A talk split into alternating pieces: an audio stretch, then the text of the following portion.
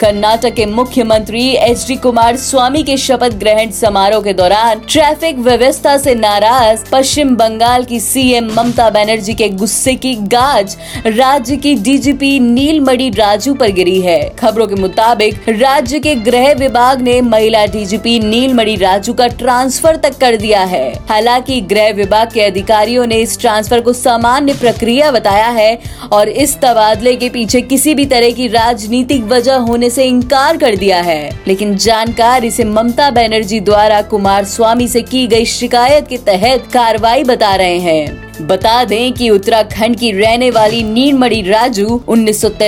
Batch की IPS अधिकारी हैं। नीलमणि राजू साल 2017 में कर्नाटक की पहली महिला डीजीपी बनी थी ऐसी तमाम खबरों के लिए सुनते रहिए देश की डोज हर रोज ओनली ऑन डोज ऐप